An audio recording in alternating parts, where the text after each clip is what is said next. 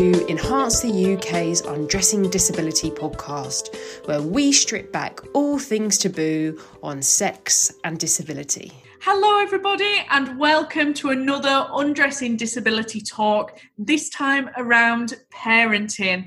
I have two wonderful people here with me to chat to me today about their experiences being mums of disabled children. We have Lucy here with us and Linda as well. Well, thank you so much for joining me. So, hi, Lucy. Can we start with you? How are you?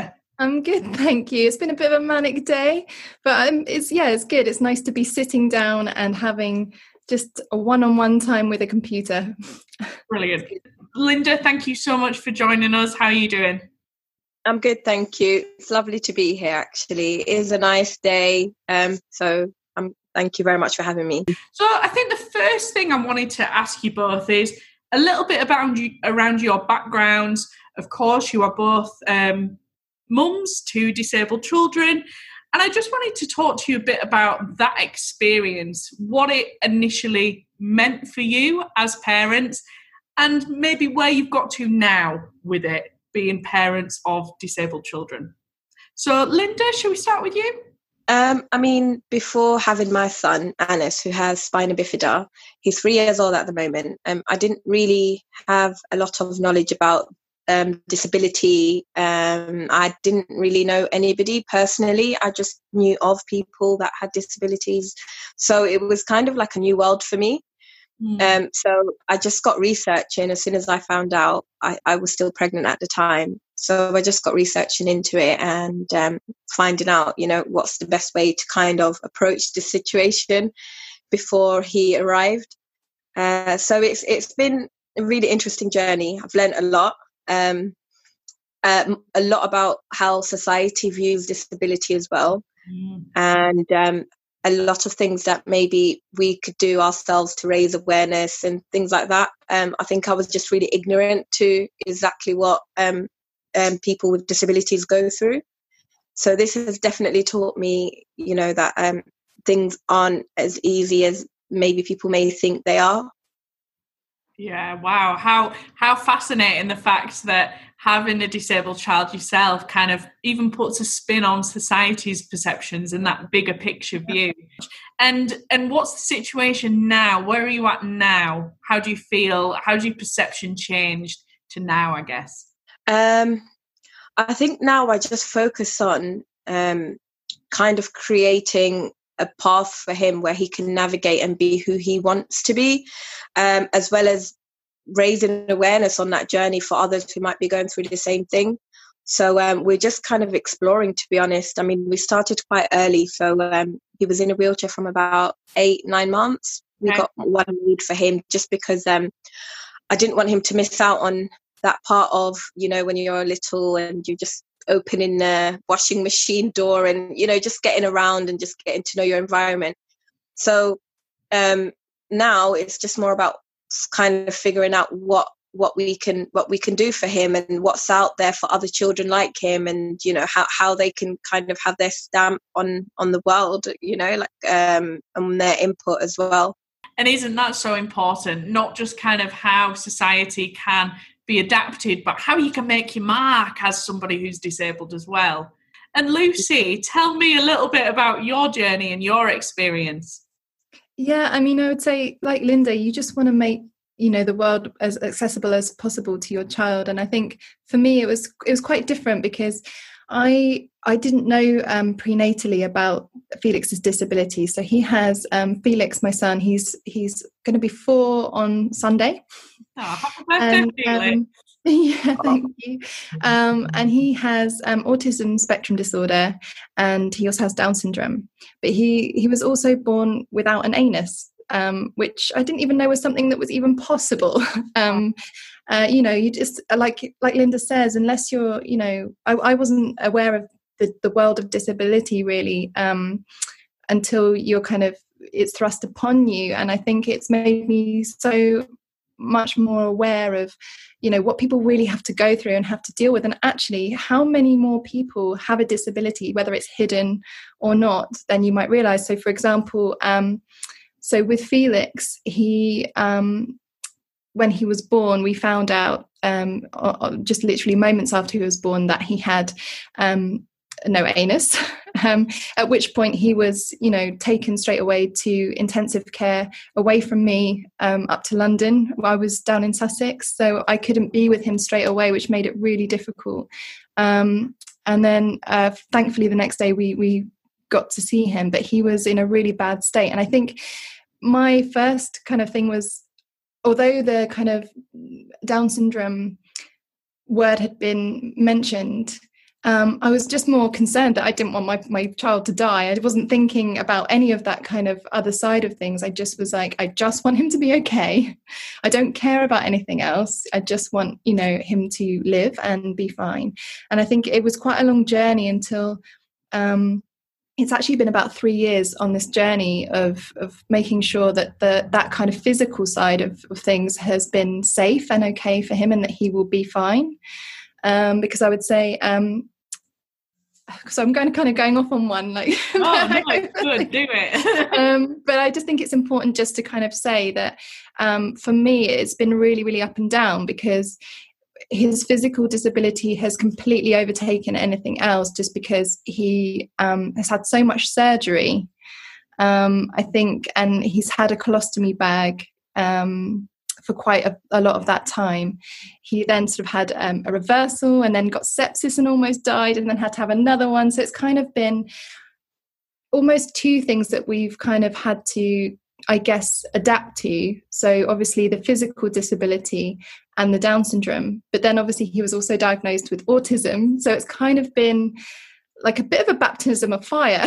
like, you know, um, I think from going from a world where you, like Linda said, you know, I I didn't really have anyone that I really knew that was disabled, um, or that I knew that you know perhaps I, I, had a couple of friends that were on the spectrum with autism, but not physically disabled or anything that you would really kind of you know think, oh, I know about that. Um, so I, I, think for me, it was just like a, oh my God, I feel really, really overwhelmed. um, and I, I just want to do the best for my son. And I, I really need to be informed. So for me, it's been about a journey about making sure that I'm informed myself and that I um, can do the best that I can for him. Um, and yeah, just kind of yeah, just care care for him the best I can and give him the best opportunities that I can. Really. Yeah, and I think you've made such a good point about that kind of information and education. So I've got I've got cerebral palsy. I'm a wheelchair user, and one of the things that my mum has always said to me, I was born ten weeks early, and the doctors immediately kind of said, "Oh, she'll she'll never be able to walk. She'll never be able to do this. She'll never be able to do yeah. that." And it was almost like my mum said, Well, we got this information and we didn't have any other information to go from. So that's right. the information yeah. you believe is is right. And that's then it. Yeah. It, it's so difficult, isn't it, when you don't have that previous experience yeah. or knowledge or Definitely. even anyone to turn to to get that knowledge. I think that's the thing. And as a new parent, and that's something that I really, really struggled with because we were also told Felix probably would never walk. We were told that he would probably never be continent. Um, uh, and he walks and he we're just almost i'd say 80% um, there with toilet training unbelievably. So you know i think it's also about yes you you need to be informed by um, people in the know like doctors and things and you, you need to take that advice because they obviously they do know what they're talking about. But at the same time you need to be able to to do that kind of research yourself and also not just kind of take what people say at face value um, because i think if people say no that's not going to happen you need to be able to kind of think actually i can make that happen or i'm i'm going to try and do the best i can to see if I can change that, you know, um, because you want the best for them. Absolutely, absolutely. And I guess going on from that, and maybe other parents might be watching or listening to this who, of course, also want the best for, for their disabled children. I think my next question was around do you have any hints, tips, hacks over your you know three four years of being in this situation and having this experience that you think, yeah, that that might really help other parents of, of disabled children. That that really changed things up for me. That really eased a certain experience for me. Linda, can we start with you again? Um, I completely agree with everything you said. The way Lucy, I, I really relate to everything you just said. Um, and um, I think for me, I, I, I felt more comfortable the, um, the more I spoke to other parents who were going through maybe similar things, but maybe just a few steps ahead of me. Um, their children might be, you know, three, four years older than Aness. So um, that really helped um, because I could kind of see. I know every child is different, but you would you could get an idea of what's coming up, so you could prepare more.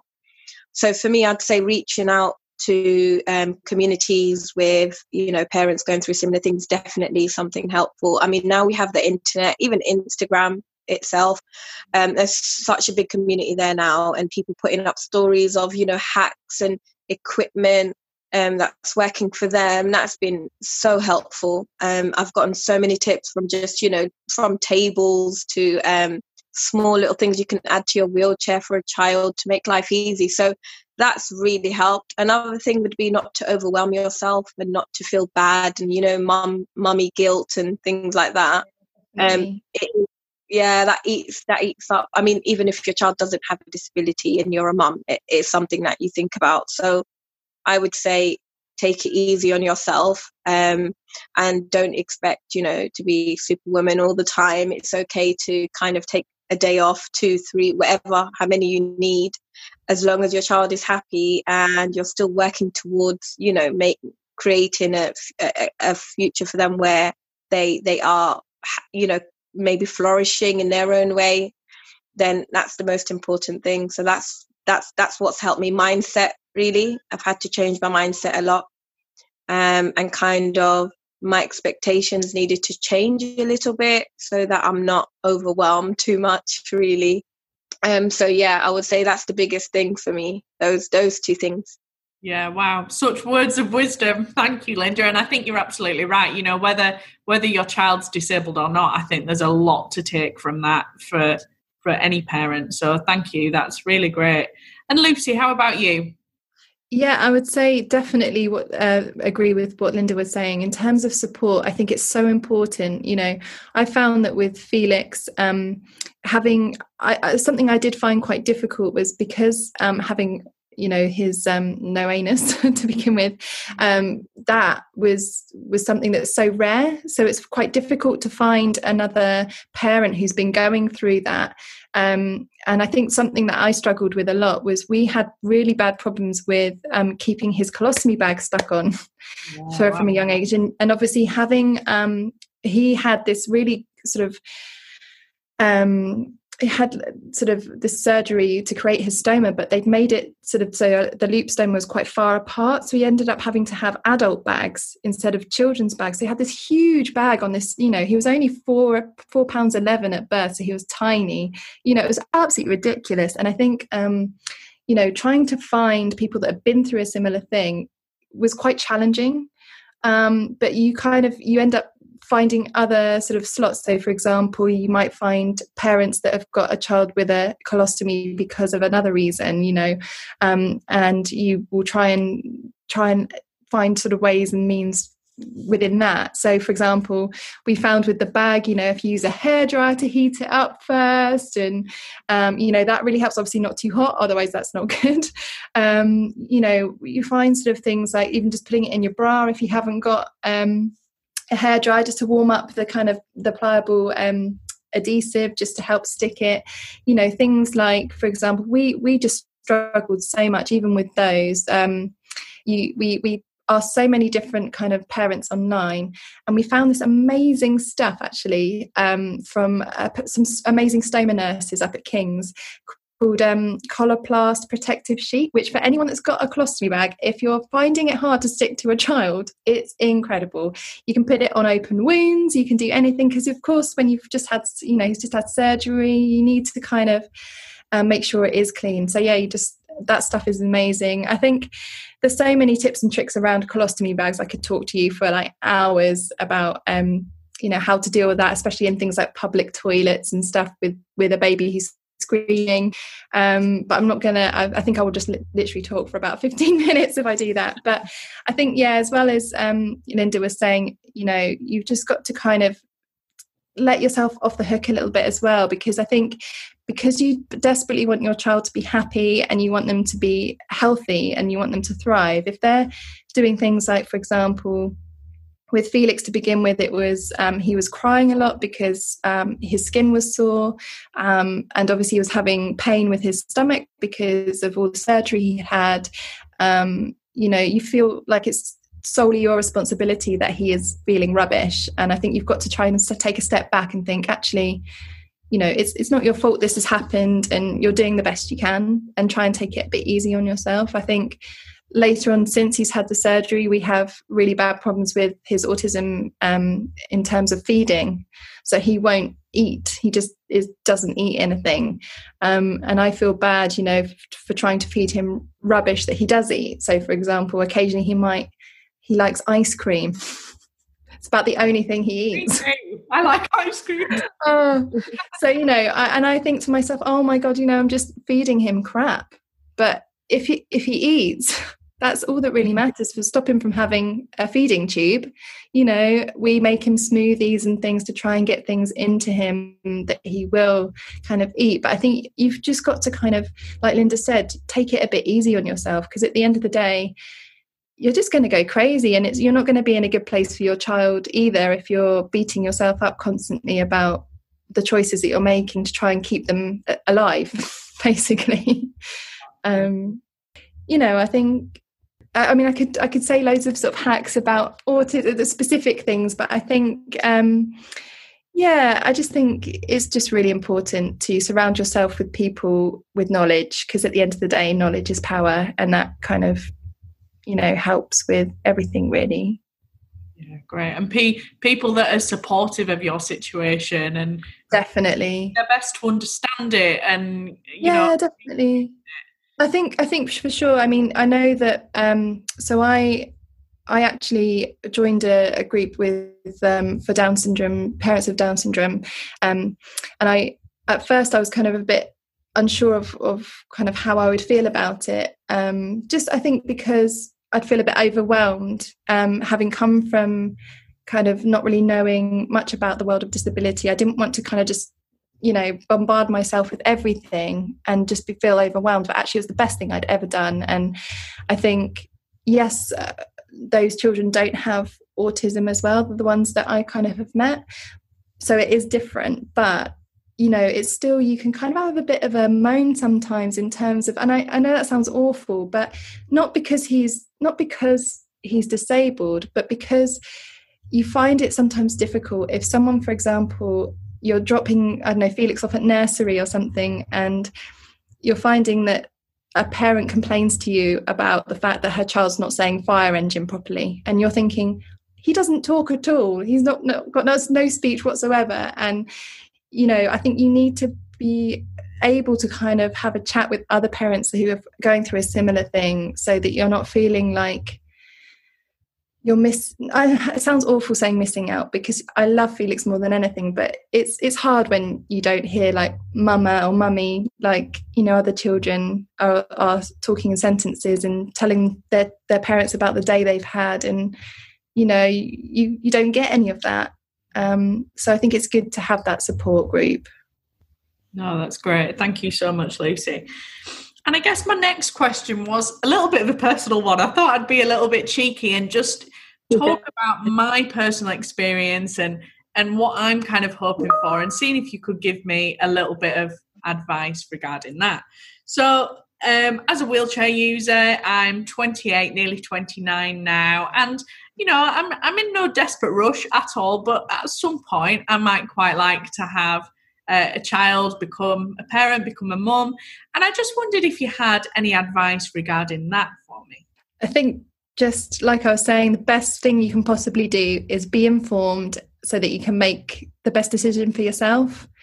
I think that's the most important thing. You know, um, I think, like I, like I said before, you know, information is power, um, and I think that as long as you feel prepared, then you're going to be happy to kind of make that step. I think. Yeah, preparation is key. Yeah, exactly. Yeah, preparation is key. And people always say that there's never any kind of perfect time to have. Oh no, there's definitely not. No, that's true. Massively. Yeah, yeah, there isn't. I don't think yeah, there's a perfect time. I think every time ha- comes with its own challenges, and you know, um, so it's just when you feel that you know you, this is something that you want, maybe then that's the best time for it. Yeah. I think that's totally right. Um, I mean, I think with children it's just kind of if you feel that you that's something you really want in your life and you feel ready then i think you kind of can't just keep waiting for the perfect time because there is never a perfect time you know um my partner and i laugh because um you know i got pregnant with felix when uh, i had just given up my job um, for a lot of different reasons but I just I just left my my job and we thought we were fine living in London on my partner's um, salary, and then he suddenly lost his job when I was um, eight months pregnant. oh, so you know that's definitely not the perfect time to have a child, but it worked and we're fine. Um, so I think it goes to show that you know it's. I think yeah, you just know within yourself that you want children and that you feel ready, and I think that's enough. And I guess last question from me. I think the one thing that I'd like to ask you is would you be willing to um, be a part of our Undressing Disability Hub and for people to contact you should they have any questions, should they be parents of disabled children, where is best for them to possibly contact you and just ask for a bit of advice, you know, start creating that community that we've we've all just said is so important. Yeah, absolutely. I mean, if there are any parents out there with children that have had um, an imperforate anus, which is what Felix had, which I know I, I struggled to find other parents that had gone through that, then, you know, or autism or Down syndrome, then yeah, of course, um, can contact me with my at my email if you if you wanted to, which is Lucy Faulke, which is L U C Y F A U L K E at gmail.com. Amazing, thank you. And Linda, how would you feel about people contacting you? Yeah, yeah, I'm open for anything, any questions or anything at all. Um, you can email me on um, Linda Ibrahim, I B R A H I M, number nine, at gmail.com. Um, I've also a page where I kind of, um, it's more of Aness's, my son's journey, but not, not just him, but how it affects everybody in different angles. So um, that's at World of Aness, A N E S S. Um, so if you can, if you go on there, you'll see different things as well about us and our journey, and you know what what he's up to, and just everyday things really. So um, um, any questions can go to there or my email. That's so brilliant, thank you. And I think Instagram pages like that just really help in normalizing the whole thing as well, don't they? And if people are able to, to watch along and and just see how families manage and not only manage but truly enjoy every aspect of life just as any other family. I think that is so so valuable. So i will i will definitely be following and uh, if at any point there are any other kind of hints tips hacks that you could recommend we do always really recommend on our, our um, undressing disability hub that any kind of discussion that could be started can be really really useful as well to get people talking and sharing ideas and bits of information. So Thank you so, so much, both of you. That's been so eye opening and wishing Felix a very happy birthday. Thank wishing you. Aness a great time continuing with Instagram fame. and yeah, thank you so much, both of you. Enjoy your weekends. Thanks so much. Thank, thank you. you. Thank you. Thanks for listening. For more information or to have a chat with us, please visit enhancetheuk.org. From there, you can also sign up to our Undressing Disability Hub, a platform for professionals to connect and collaborate in the arena of sex and disability.